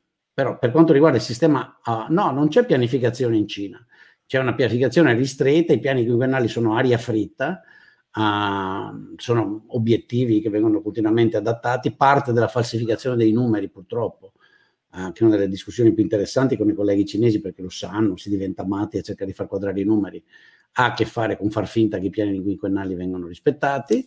Uh, però che altro dire? Cioè, non so, non c'è, c'è, un sistema più complesso, anche un sistema, se volete, di finte, di rapporti inventati, di alcuni controlli nevralgici, di permessi e di corruzione, ma non c'è il socialismo. Eh, cioè, non c'è proprio il socialismo. Uh, tra l'altro tenete conto che la Cina, anche se non appare, Uh, nel piano economico, nel piano politico no, Pechino ha un controllo, uh, Tiananmen ha un controllo estremamente forte sull'informazione e sulla politica, ma sul piano economico, e cioè delle misure economiche, del, degli investimenti, delle opere pubbliche, mh, in realtà è un, cioè è scorretto dirlo, ma è quasi un paese federale, cioè le varie province hanno un forte grado di autonomia e anche di concorrenza, che infatti ha portato anche a distorsioni, cioè una delle discussioni più frequenti è eh, in cui tutti e due i, ca- i termini, insomma, i gruppi hanno torto è dovremmo centralizzare di più, no, dovremmo decentralizzare di più. Comunque c'è di fatto uh, una gestione a livello degli stati, dove sapete gli stati, le province sono una roba grossa, cioè la provincia Hubei ha la stessa popolazione dell'Italia, la provincia di Guangdong uh, ha una popolazione più grande dell'Italia, uh, da quello che mi ricordo, è, è, un PIL più grande. Quindi cioè, sono robe grosse, no? Uh, e quindi le autorità locali hanno un forte potere economico. Però fondamentalmente esiste una iniziativa privata quasi totale. Ok, grazie. Niente. Ciao Alessandro, scusa, è ricaduto un attimo, quindi ti ho dovuto mettere fuori, adesso ti ho fatto rientrare. Buonasera. No, no, sì, colpa mia che ho cliccato male quando ho mandato il messaggio di prima in chat quando stavi parlando del Partito Comunista Italiano che appunto alla fin fine ha sempre fatto un gioco un po' particolare, appunto, e, appunto avevo commentato citando il compromesso storico, appunto, che è una roba un po' italiana, diciamo. E, invece eh, io volevo farvi una domanda che riguarda eh, in particolare appunto qualcosa che ti riguarda in, in, un po' più nello specifico, quindi appunto la sanità, perché noi in, in, Italia abbiamo sempre, quando ci sono le classifiche sulla migliore sanità a livello italiano, appunto Lombardia, Veneto ed Emilia Romagna che si giocano i primi tre posti. E, e mh, appunto volevo chiederti e chiedervi un'analisi su eh, appunto ehm, qual è um, la percentuale appunto mh, più efficiente di eh, pubblico e privato per far funzionare al meglio la, la, sanità, perché appunto abbiamo la Lombardia che, eccetto il caso estremo del coronavirus che eh, è, è, una cosa appunto che mh, mm, è, diciamo non, non, è così prevista appunto è, sappiamo che comunque la Lombardia in uh, tempi normali ha una, ha una um, sanità comunque con un certo grado di efficienza eh, il Veneto che eh, avendo una, par- una, parte piuttosto alta di privato comunque eh, ha gestito molto bene la pandemia e anzi eh, probabilmente è stata la regione che, per, che ha gestita meglio e, e l'Emilia Romagna che non ha brillato ma non ha neanche fatto così male rispetto ad altre regioni. Quindi mh, e, e volevo chiedervi eh, altra piccola postilla, mh, se, eh, qu- quanto può anche influire la questione culturale, perché ci sono altri paesi in giro per il mondo che hanno percentuali maggiori o minori di eh, privato o di pubblico all'interno della sanità e che in alcuni casi funzionano meglio, in altri fun- casi funzionano peggio, prendendo eh, quelli che fanno meglio, perché bisognerebbe punt- cercare di puntare sempre a chi fa meglio, possiamo guardare appunto la Corea da un certo punto di vista, la Corea del Sud, e eh, invece le, eh, i paesi scandinavi dall'altro. Allora, guarda, io ti posso rispondere dal punto di vista sanitario, poi se Michele vuole fare delle considerazioni economiche, ben venga. Fra l'altro ne parleremo probabilmente prestissimo in una live su Economia Italia che mi hanno invitato i ragazzi molto carini. Allora, secondo me, per la, diciamo, dalla mia allora, teniamo presente questo, anche in ambito sanitario bisogna essere, la mia massima di vita è essere consapevoli della propria ignoranza. Ora, io mi interesso di sanità pubblica e l'ho studiata per, un, per vari esami, non sono un esperto di sanità pubblica, quindi questo deve essere chiaro. Detto ciò, l'idea che mi sono fatto studiandola anche adesso, perché la studio tanto, è questa. La sanità è proprio uno di quegli ambiti in cui ti accorgi di quanto l'ideologia sia negativa. Posso, posso interromperti un secondo? Prego. Sono una visione navigante, adesso faccio una roba strana. Scompaio un attimo e riappaio perché come sai mi devo, devo andare, c'è, un problema col cane, insomma, però riesco a stare collegato per altri 20 minuti col telefono, però per non andare in, in disturbo, qui non è che sto sparendo, mi ricollego immediatamente dall'altro lato, scusate. Grazie Michele, ci vediamo tra poco. Ti dicevo, intanto faccio entrare anche Giovanni. Ciao Giovanni, buonasera. Ciao, buonasera. Appena rientra Michele poi magari ti diamo la parola così, così c'è anche lui. Ti dicevo, la sanità è uno di quegli ambiti in cui vedi proprio in tutta la sua pervicacia l'inutilità delle ideologie, nel senso che in realtà il sistema migliore pubblico-privato ha senso fino a un certo punto. La cosa fondamentale è gestirlo adeguatamente e gestirlo e cercare di tagliare il più possibile la corruzione, cosa che non è per niente facile. A mio modesto avviso il sistema misto è il migliore, ti spiego perché. Perché prima di tutto c'è un, un discorso ideologico, però questa è una delle poche cose su cui effettivamente secondo me l'ideologia ha senso, cioè se stai male non è colpa tua. Quindi se tu non ti puoi permettere delle cure sanitarie, tu sostanzialmente stai, togli- stai togliendo un diritto umano fondamentale, cioè equality of outcome è negativa, cioè quello che vuole il marxismo. Equality of opportunity no, cioè nel senso tutti quanti dovremmo essere, dovremmo cercare di avere le stesse condizioni ai blocchi di partenza. E quindi il pubblico in sanità ti garantisce quello. Poi il pubblico ti garantisce anche un'altra cosa che è molto importante. Il pubblico, grazie al fatto che prende i soldi dalla tassazione e quindi ha un pot di soldi molto molto più eh, cospicuo, è quel servizio che ti garantisce eh, le prestazioni ad altissimo costo. E questo te lo dico per esperienza personale, ci sono degli interventi di neurochirurgia in cui il malato si, si complica, che finiscono in terapia intensiva e la terapia intensiva dura mesi e c'è gente che se li fa fare in privato poi magari si complica e non si può più permettere la terapia intensiva e quindi viene trasferita al, al, all'ospedale pubblico. Quindi il grosso intervento di chirurgia maggiore, il politrauma, questa roba qua, a mio avviso è svolto meglio dal pubblico perché c'è tutta un'infrastruttura grossa che ti consente di ottenere questi risultati. Il privato ti smaltisce, in Italia per esempio ha un ruolo eccellente da questo punto di vista, anche il privato convenzionato, ti smaltisce piccoli interventi, ti, ti, ti evita di sovraccaricare il pronto soccorso, fa tutte quelle cose che nel pubblico diciamo tendono a cozzare. Cioè, ti faccio un esempio, appunto, in un grosso reparto di neurochirurgia tipicamente hai i traumi, hai i tumori cerebrali, hai roba seria, fai fatica a ricoverare le ernie del disco o i tunnel carpali, che sono interventi elettivi, brevi, rapidi. Lì il privato, il privato, il privato convenzionato ha un ruolo fantastico perché ti smaltisce le liste d'attesa, permette ai malati di, di essere operati praticamente come se fossero nel pubblico. Quindi, diciamo, secondo, a mio avviso, i sistemi migliori alla fine sono quelli misti. Poi, dal punto di vista economico, non so se Michele voleva uh, aggiungere qualche cosa, se ci sente. Altrimenti, magari facciamo Michele, ci sei? Pronto, pronto? no. Vabbè, non so se ti, se ti è chiara come risposta comunque intanto. Sì, che poi appunto io non, ehm, eh, non cioè, dopo un po' per scontato che comunque ci vuole appunto una percentuale eh, appunto che deve essere comunque mista, però eh, appunto sia Emilia Romagna che Veneto che Lombardia avevano in diverse percentuali sia l'uno che l'altro, poi Emilia Romagna ha più pubblico, ehm, la, Veneto un po' nel mezzo e Lombardia ha un po' più privato, eh, anche se effettivamente mi, pare di, mi, pareva un po' di capire che eh, Lombardia effettivamente tolto il Covid, faceva veramente, veramente molto bene in tempi normali. E poi comunque invece a livello culturale, perché c'è anche la, la parte finale della domanda che oppure lì appunto cambia poco la parte sì, del no, mondo in cui... Uh, l'influenza culturale è fondamentale, cioè per esempio negli Stati Uniti perché hanno un sistema sanitario privato? Perché negli Stati Uniti fondamentalmente c'è un po' di retaggio quasi calvinista, quasi protestante, non so se c'è un, è un problema religioso, un problema, poi Michele da questo punto di vista te lo so dire anche meglio di me, ma eh, io ho, ho, vissuto negli Stati Uniti, ho diversi amici americani, ti dico che la gente lì è, è, genuinamente convinta che se hai un problema sanitario serio, tutto sommato un po' te lo sei meritato per qualche motivo. E quindi... Ehm... Ma no, ma che cazzo di gente frequenti?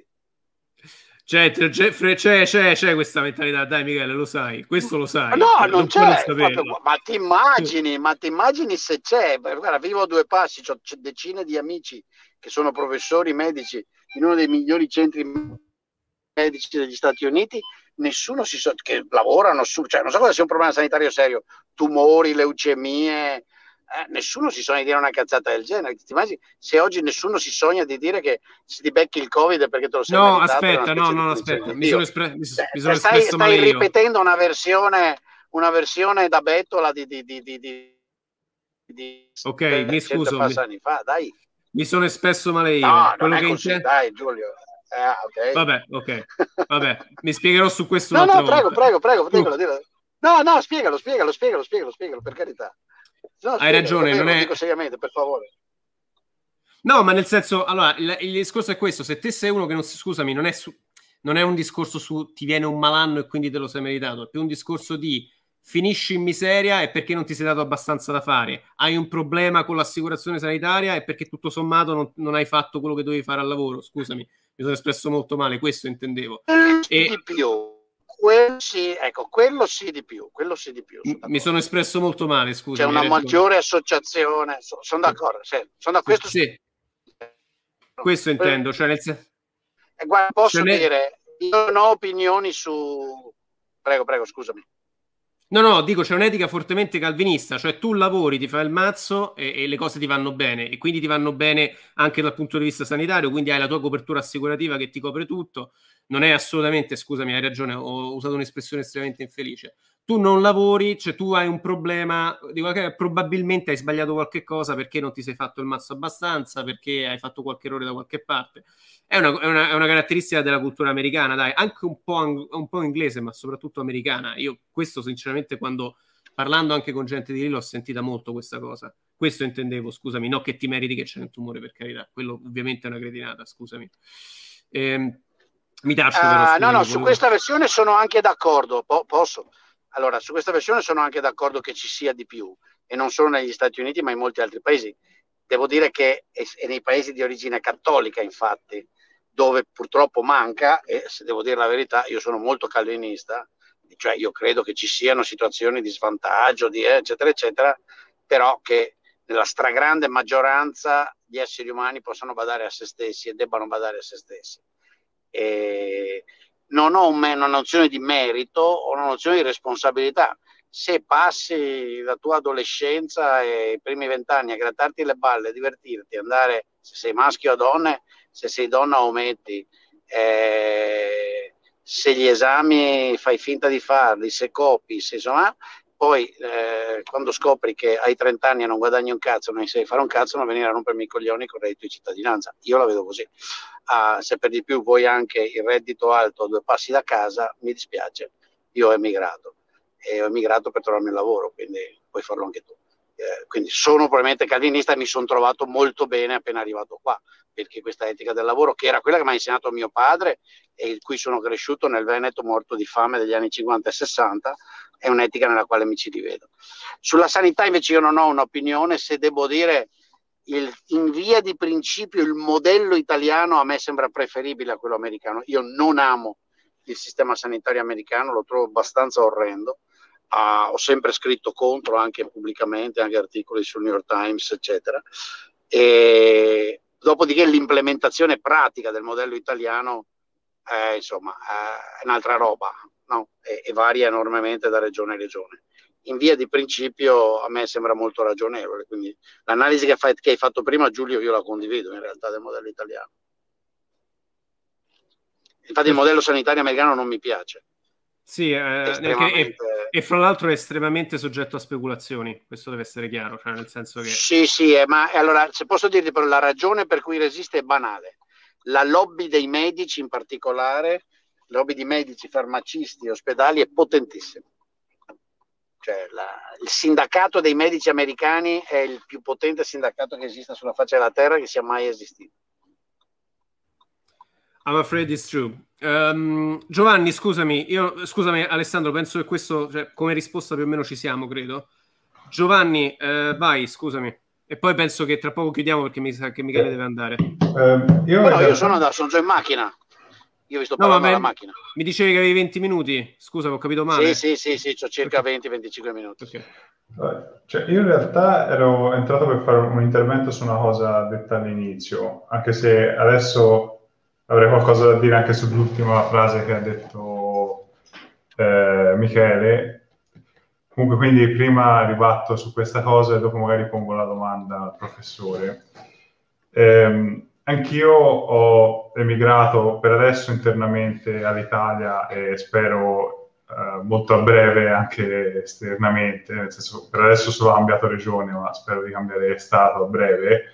Quindi nei fatti sposo completamente ehm, l'approccio calvinista di, di, Michele, cioè alla fine ci dobbiamo rimboccare le mani, non è che possiamo aspettare che il sistema cambi per noi. Però non, secondo me conta anche l'informazione che un sistema ti passa. Cioè, perché alla fine, ehm, su questo cito, visto che eh, Giulio ha spesso detto che il pub si ispira a, anche al podcast di Lex Friedman, eh, cito giusto una frase... Ispi- giusto ispirati perché magari, ma sì. Io... Eh, della puntata quando lui intervista il padre, che è questo scienziato molto famoso che appunto era, possiamo dire, scappato da, eh, dall'Unione Sovietica. E, e lui fa tutto questo discorso, probabilmente anche sbagliato, però che è interessante, che lui diceva, guarda, io ai miei tempi studiavo, eh, studiavo matematica e fisica, ma perché studiavo? Punto uno, per non morire in guerra, perché l'alternativa era andare a fare il soldato e morire come, come una mosca. Punto due, per essere figo, perché lo diceva, chi vinceva le Olimpiadi di matematica in Russia era l'equivalente del campione di basket in, eh, in America. Cioè c'era questo sistema dirigista che aveva imposto dei valori morali dall'alto e quindi, vabbè, primo motivo non morire, secondo motivo per essere figo. E lui criticava, per esempio, la cultura eh, americana perché diceva se loro incentivassero eh, so, a fare i dottori invece che a giocare a football, magari eh, avrebbero più dottori mentre perdono magari terreno contro la Cina e l'India, che invece hanno una cultura che incentiva in un certo senso. Ora, chiaramente io non sono assolutamente d'accordo perché una, appunto si, si è visto come è andata a finire, qualsiasi cosa dirigista poi alla fine prende una, una deriva.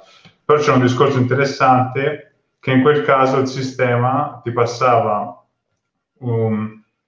Eh, voglio dire, io non vengo da contesti agiatissimi e eh, posso dire che quando sei molto giovane, quando vai alle superiori, ehm, posso dire che almeno che non vieni magari da contesti o famiglie che ti danno giusto le dritte all'inizio, secondo me ti, sei un po' abbandonato dal sistema, cioè non ti arriva un'informazione chiara di quali sono le possibilità e le conseguenze, anche se te hai eh, determinate potenzialità, ehm, se, se mh, non hai una qualche forma di indirizzamento è difficile.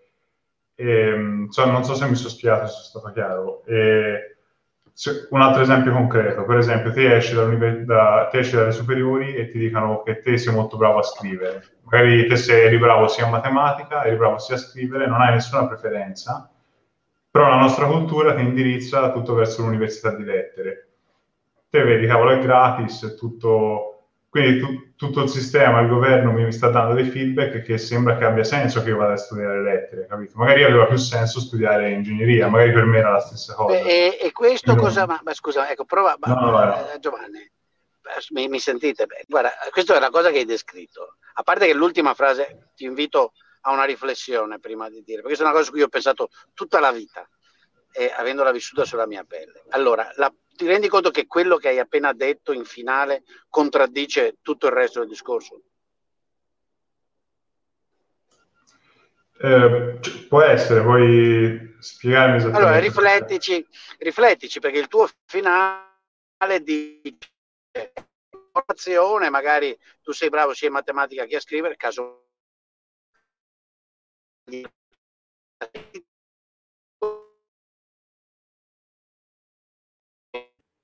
Ci siamo persi un po', Michele.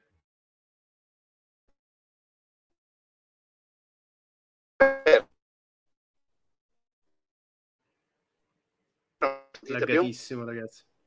Ah, eccoti, eccoti, ti abbiamo recuperato. Mi sa. No, Forse no. deve essere, sono in macchina, deve essere la cellula. Ecco, a me è assolutamente quello, però quello che tu invochi è... Allora, eh momento non mi sento ti sentiamo molto male Michele. Mi dispiace. Eh, va veramente a tratti. Scusate ragazzi il bello della diretta. Michele non poteva evitare di prendere la macchina oggi perché c'è un problema personale quindi vediamo un attimo se l'abbiamo recuperato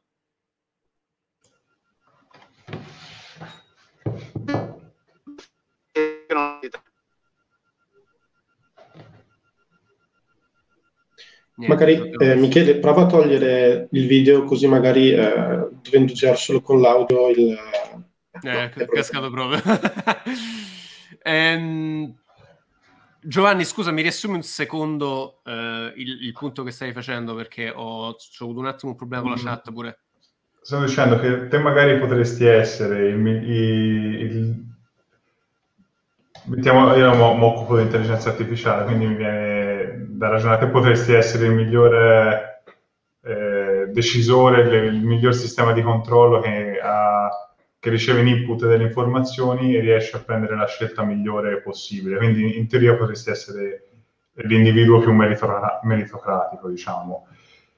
Però se il sistema ti passa anche pochi bit di informazione, cioè magari eh, ti dice ok, te puoi fare questo, non ti mette mai alla prova, diciamo, dice certo, te puoi fare questa università qui anche se magari non c'è una vera richiesta nel mercato. E poi magari te arrivi a 26-27 anni con eh, magistrale e tutto, e poi scopri che non c'è la richiesta. Quindi il primo bit di informazione ti arriva a 27. Mm, eh, io ho capito che vuoi dire. Anni, ho capito cioè. che vuoi dire. Ho capito che vuoi dire. Mentre lo Stato ti ha anche pagato l'università, quindi sembra anche che eh, ti ha quasi incentivato, nel senso ma infatti, ma, inf- ma infatti, guarda, ti dico che secondo me il problema culturale poi in Italia è enorme. Infatti, la, c'è questa dicotomia pubblico-privato alla fine conta fino a un certo punto, poi quando si va ad analizzare i problemi nello specifico. Perché, per esempio, sull'istruzione di base io all'Italia non gli posso proprio dire nulla. Sull'istruzione superiore eh, cominciamo a zoppicare perché comunque... Ah, ecco, è rientrato Michele. Michele, eccoci. Penso che adesso ma, vi... ma non lo so, io vi sento perfettamente. È la mia voce che è la mia uploading della, dei dati che, non, che funziona lentamente. Mi sentite? Sì, benissimo, ora benissimo. Perfetto. Allora, io volevo dire, cerco di essere telegrafico perché la cosa di Giovanni è, è chiave, e però se lui ci pensa, lui vorrebbe la, uh, la moglie ubriaca e la botte piena, come si dice, o la, come si dice qua invece, the cake and eating too, cioè avere ancora la dolce intero dopo esserselo mangiato perché la frase finale dice, eh, vabbè, la cultura, l'ambiente, la zona in cui ti indirizza e lo Stato, lo Stato insomma, diciamo l'istituto, quello che chiama il sistema, io, questa parola io la odio, non vuol dire un cazzo il sistema, cioè è, è tutto e niente il sistema, ciò che ti sta attorno ti indirizza, ma questo vale sempre. Uh, quindi lì, ecco, questo è un altro caso in cui non è questione di Stato e mercato, uh, o Russia e America, parte appunto che l'affermazione che tu citavi era ovviamente empiricamente falsa, c'è una dimensione dove gli Stati Uniti hanno letteralmente cancellato il resto del mondo, i russi in particolare, è scienza e tecnologia, eh, tant'è che hanno ceduto proprio su quello. Uh, ma, ma, al di là della, de, della falsità del, dell'argomento del signore sugli incentivi, il problema dell'informazione per il ragazzo o la ragazza di origini povere per poter ut- ma intelligente è sempre vero in tutti i sistemi e lo superi solo, non so se mi sentite, lo superi sì, con, sì, solo con meccanismi, con meccanismi, pratici incrementali, anche qua è inutile fare prediche, cioè, io sono figlio di un contadino povero, di un operaio povero, ok? E ai tempi miei non c'era assolutamente nessuna informazione. Siccome volevo, me la sono andata a cercare, cioè per scoprire le università americane mi sono preso i treni e sono andato a Trieste al consolato a, chiedendo gli appuntamenti, a studiarmi i libretti che ti facevano vedere solo in consolato, dormendo in stazione, a, per vedere eh, che, che, quali erano le università americane, perché nel, nei miei anni, alla fine degli anni 70, questa informazione, a meno che non appartenessi all'elite della Bocconi, io non c'ero, o avessi i padri i genitori connessi, mio padre, mia madre, i miei amici, nessuno che io conoscevo ce l'aveva. D'accordo? Tant'è, vi faccio ridere, che io pensavo che ero Rochester sul quartiere di New York. Fu mia madre che guardando la, la, la, mappa quando decisi di andare. Io pensavo a un certo punto che University of Rochester, New York, fosse uno dei suburb, dei boroughs di New York City. E fu mia madre che quando gliene parlai disse, ma forse vado lì, disse Michele, guarda che o New York City è proprio tanto grande o ci sono 500 km fra New York City e Rochester. E allora andare a guardare meglio, dissi, ah sì, hai ragione, è la città della coda che è sul lago. Eh però insomma questo era il livello di ingenuità, ok? Uh, vabbè, magari io ero particolarmente mona, ma questa era la, la cosa. Quindi uh, non voglio dire che siccome ce l'ho fatta io lo possono fare tutti, sto dicendo che non è una questione di Stato e mercato, è una questione di, perfe- di sistemi sociali che vogliono perfezionare, dove perfezioni incrementalmente la capacità di raccogliere informazioni. Oggi veramente oggi a me fa ridere sentire che uno non può informarsi, cioè se hai un minimo di motivazione, grazie a Sergei e Larry c'è tutto. E voglio dirlo molto francamente, cioè io siccome faccio quel lavoro che faccio, la quantità di ragazzi, specialmente in Italia, che mi fanno delle domande assurde, anche sui social, che basta entrare tre parole su Google e c'hai la risposta, io la trovo spaventosa. Cioè, o sono deficienti o semplicemente sono veramente abituati alla papa fatta.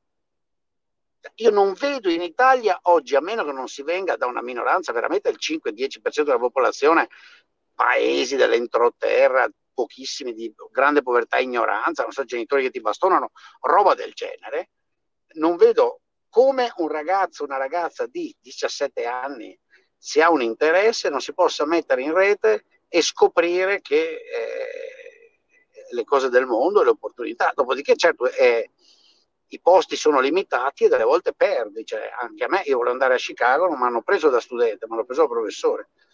Quando gli ho detto che non mi avevano preso da studente, mi ricordo che commentarono, eh, però bisogna che miglioriamo nostro, i nostri criteri di ammissione.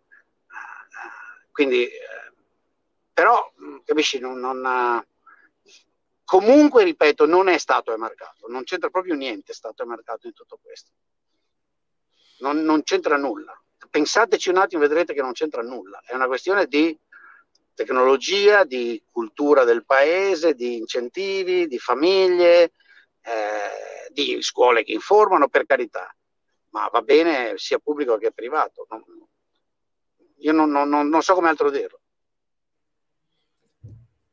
Sì, um, Diciamo, vabbè, questo veramente esula dal topic della puntata. Io ho due considerazioni proprio flash da fare su questo. Uno, eh, sono abbastanza d'accordo e questa epoca secondo me ha dimostrato che um, uh, over accessibility all'informazione non, non, equivale necessariamente al fatto che la gente poi l'informazione se la vada a cercare e questo è incredibile perché voglio dire basta vedere certa gente che sta al governo che sta in Parlamento i tweet che pubblicano, la roba che pubblicano chiaramente non hanno fatto neanche una googolata prima di pubblicare quello che scrivono. A parziale difesa di quello che dice Giovanni è vero anche, eh, Michele, che siamo in un'epoca di overflow dell'informazione, per cui in realtà poi su alcuni ma argomenti... Sì, ma sono d'accordo, ma io so solo, siccome infatti volevo tenerla nel topic che tu avevi deciso, che era un po' socialismo, capitalismo, sono questi schemi, no? Stato, mercato, eccetera, eccetera. Sto solo dicendo che non è un problema di Stato-mercato, è quello su cui ho insistito. Sicuramente, sicuramente. Sì, Um... Che l'overflow di informazione poi possa essere anche dannoso per persone che si fanno travolgere e pensano che sia tutto automatico, sono d'accordo. Sì, no, ma c'è anche un, un discorso di, cioè, banalmente su alcuni, su alcuni, argomenti, per esempio, ti faccio due argomenti, cioè ti, ti, cito due esempi, uno del tuo campo e uno del mio campo. Io, da, da, da, persona che non è del campo, se voglio capire un attimo, voglio capire un attimo come funziona il mercato azionario, se vai su Google, i primi 150 risultati sono di gente che ti vuole dire investi qua, che, che, che così, che così vieni, fai soldi. Vieni da me che ti frego. esatto, esattamente. Nel mio campo, se tu digiti su Google qual è il metodo migliore per diventare magri e scolpirti gli addominali, apriti cielo, per dire, cioè, capito? Quindi, eh, eh, ovviamente due esempi molto banali, eh, però giusto per rendere l'idea. Ehm, Ragazzi, scusate, se non avete altre domande, io direi che siamo in chiusura. Chiunque ci stia seguendo, invito a seguirci um, su, sui nostri canali social, Facebook, Instagram, il pub del lunedì sera. Iscrivetevi al gruppo discussione il lunedì del pub sera. Siamo anche su Apple Podcast e Spotify se volete ripescare le puntate. Se, se avete altre domande, diciamo, direi di fare un ultimo giro e poi chiudiamo, eh, o altre considerazioni, ovviamente. Io avevo, in realtà era la domanda per cui ero entrato. Ehm, era una riflessione su una cosa detta eh, da Boldrin all'inizio, che era, si era domandato perché noi accettiamo, per esempio, ehm, cioè perché gli esseri umani accettano il rapper famoso, accettano il calciatore che guadagna centinaia di milioni, ma non riescono magari a accettare eh, Marchionne o il manager. Ecco, mh, in realtà volevo dire che secondo me questa cosa forse eh, va messa in altri termini e poi avevo una domanda per eh, sapere cosa ne, volevo sapere cosa ne pensava. Ecco, il fatto è questo, è che secondo me, o comunque una possibilità, non è tanto il fatto che siano cose fisiche, è che l'essere umano è portato per accettare eh, che vi sia una figura che è immensamente al di sopra di tutte le altre, c'è un re, nel senso, per esempio, i contadini francesi accettavano benissimo che c'era milioni di contadini e un, o comunque una manciata di meno di un 1% di nobili scelti da Dio che vivevano con uno stile di vita che era migliaia di volte superiore a quella dei contadini e in un certo senso noi quindi accettiamo quello che uno su mille ce la fa. E in realtà, al di là di Marchionne, che magari richiama Fiat, eh, quindi un simbologismo che viene attaccato per motivi politici, noi in realtà pensiamo a tutta la geografia dietro Steve Jobs, eh, dietro Zuckerberg, noi accettiamo questi personaggi, cioè li vediamo come eh, neanche gente da imitare, gente che è talmente di sopra degli altri che quindi eh, vabbè, non ci si confronta neanche, noi siamo noi e poi c'è qualche leviatano. Io questa cosa l'ho un po', mh, avendo avuto un'esperienza in consulenza e ho visto eh, vari settori, ehm, devo dire, per esempio, un ambiente simile poteva essere quando ho lavorato in una banca, dove bene o male eh, c'era una gerarchia abbastanza flat, con ogni tanto un Leviatano, un executive che passava, nel senso che, che quello è Dio che passa e magari ti dice ciao, nel senso che non è... è, è era bellissimo. Ho Però, capito, ma guarda... Ma una cosa, io una cosa... Ho, pochi, ho, pochissimi minuti, vai, vai, sto arrivando. No, eh, finisci, finisci, però okay. io ti avviso. Invece, per esempio, l'ambiente più brutto per me, anche se magari ero dalla parte giusta, perché chiaramente ero nei, nei white collar, diciamo, l'ambiente più brutto in cui ho lavorato era, una, era un plant, un manufacturing, dove c'era questa divisione che avevo visto solo magari in dei film di Fantozzi tra operai e impiegati e quella cosa umanamente proprio, cioè che ci fossero persone che andavano a lavoro la mattina con ambizioni. Scusa Giovanni, eh, io capisco che tu hai voglia di raccontare, però stai completamente deviando dall'argomento. Eh, eh, allora, l'argomento è banalissimo. Forse noi accettiamo meglio che ci sia un, un per mille molto al di sopra degli altri, ma è difficile accettare che vi sia un 20% al di sopra cioè che comunque con più possibilità degli altri. ed è una domanda mia, non lo so, è una domanda che volevo porre appunto. Allora, guarda, molto brevemente, l'esempio del re è esattamente quello che ho detto. Io ho fatto un'osservazione che tra l'altro è nota chi si occupa di queste questioni, e cioè che l'invidia sociale viene manifestata fortemente in certe direzioni, ok? E viene, non viene manifestata in altre. E se guardi tutte le direzioni in cui non viene manifestata sono di attività che infatti ricordano o il re o il sacerdote o il rito, e cioè gli antichi esseri, cioè non c'è stato solo il re, c'è sempre stato anche il sacerdote eh, o il santone o, o, quello che vuoi tu, il papa, il, il, profeta e così via. E quindi tutto il mondo dello spettacolo, ok?